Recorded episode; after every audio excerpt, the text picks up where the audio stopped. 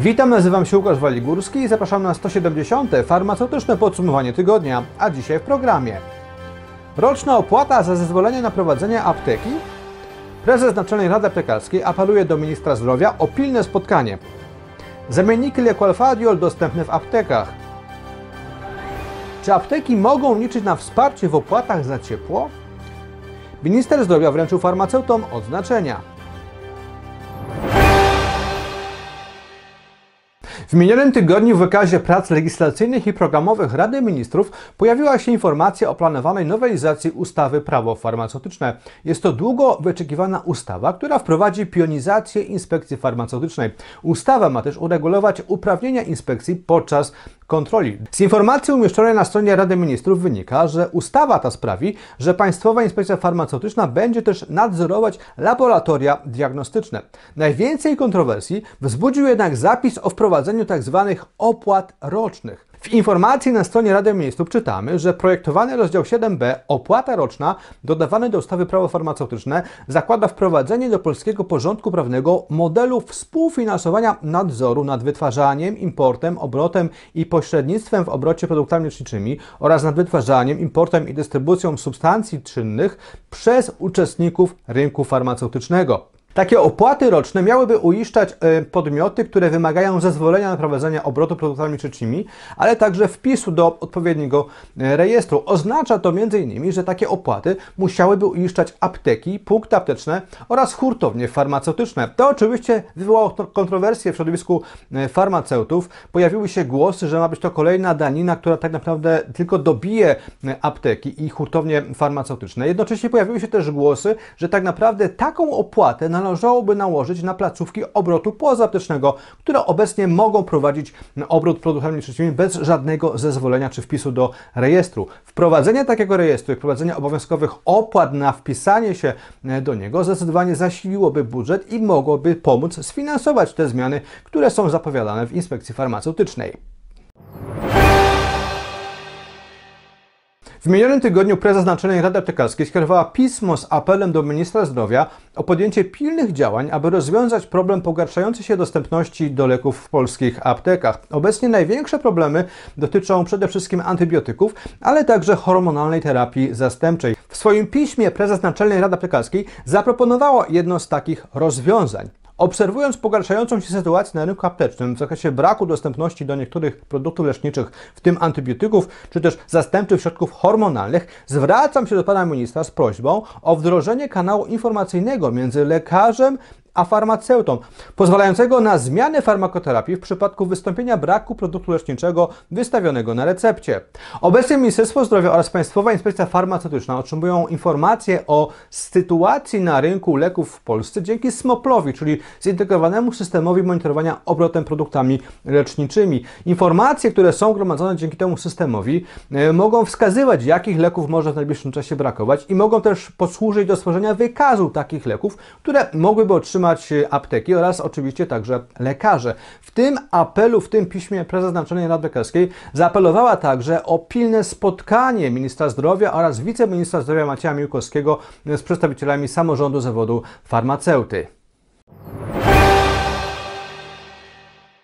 Lekiem, którego od dłuższego czasu brakuje w polskich aptekach jest m.in. lek Alfadiol. Przyczyną jego braku jest wstrzymanie jego produkcji przez firmę GSK, która do tej pory go e, wytwarzała. Niedawno firma GSK podpisała list intencyjny z firmą Polpharma, e, dzięki któremu to Polpharma ma przejąć jego produkcję, a ten list został podpisany jako efekt prośby, jaką do Polfarmy skierował minister zdrowia. Zanim jednak lek produkowany przez Polfarmę trafi do aptek, minie trochę czasu, dlatego minister Ministerstwo Zdrowia wydało zgody na import interwencyjny, a więc czasowe dopuszczenie do obrotu na terenie Polski leków zawierających substancję alfa-kacydol z innych krajów. Do Polski mają trafić m.in. takie leki jak alfa-3D, alfa-kacydol Kepler, alfadiol importowane przez firmy Infarm, Gensis Farm czy Farmvitea. Do Polski trafi też lek dekostriol i detriol. Nie są one jednak bezpośrednimi zamiennikami alfadiolu, bo zawierają inną substancję czynną kalcytriol. Leki te mogą być stosowane u tych samych pacjentów, jednak e, w takim przypadku pacjent musi wrócić do lekarza i to lekarz e, musi zdecydować o wprowadzeniu tego nowego leku. Lekarz musi wystawić także nową receptę na taki lek. Wszystkie gałęzie gospodarki, w tym także apteki i rynek farmaceutyczny bardzo dotkliwie odczuwają efekty kryzysu energetycznego, między innymi przejawiającego się w wysokich cenach dostaw ciepła, szczególnie teraz przed zimą. Dlatego wszyscy bacznie obserwują na działania rządu, który wprowadza pewne ustawy, pewne zmiany, które mają wesprzeć e, całą gospodarkę oraz wszystkich obywateli właśnie w tych wysokich rachunkach e, za ciepło. Między innymi dlatego 20 września weszła w życie ustawa o szczególnych rozwiązaniach w zakresie niektórych źródeł ciepła w związku z sytuacją na rynku paliw. Ustawa ta wprowadziła rozwiązanie, które mają zmniejszyć obciążenia finansowe związane z opłatami za ciepło ponoszonymi przez gospodarstwa domowe oraz instytucje użyteczności publicznej.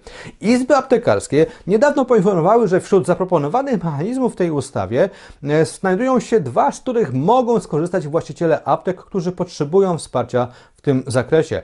Pierwszym z nich jest mechanizm tzw. Tak średniej ceny wytwarzania ciepła z rekompensatą, czyli preferencyjnej taryfy na ciepło, z której mogą skorzystać podmioty udzielające świadczeń opieki zdrowotnej finansowanych ze mm, środków publicznych w zakresie, w jakim zużywają ciepło na potrzeby udzielania tych świadczeń.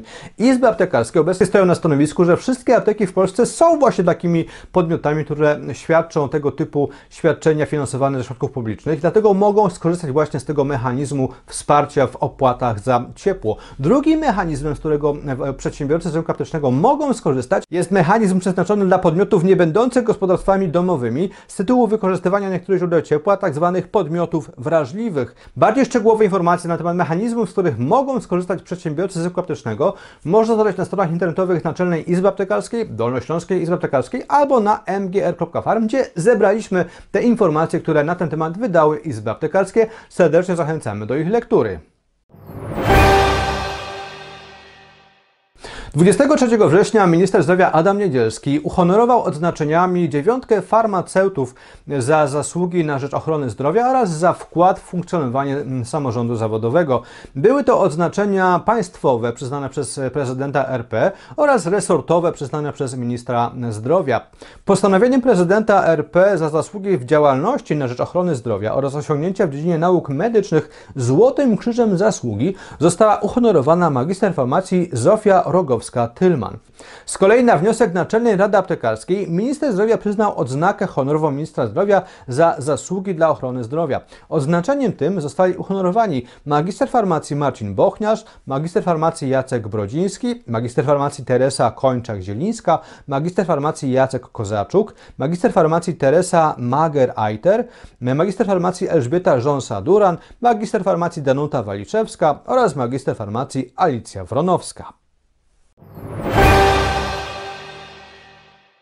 I to już wszystko w tym farmaceutycznym podsumowaniu tygodnia. Bardzo dziękuję za uwagę. Oczywiście po więcej informacji z rynku aptecznego, rynku farmaceutycznego zapraszam na portal mgr.farm, gdzie codziennie przygotowujemy dla naszych czytelników nowe informacje, nowe doniesienia z rynku aptecznego, rynku farmaceutycznego.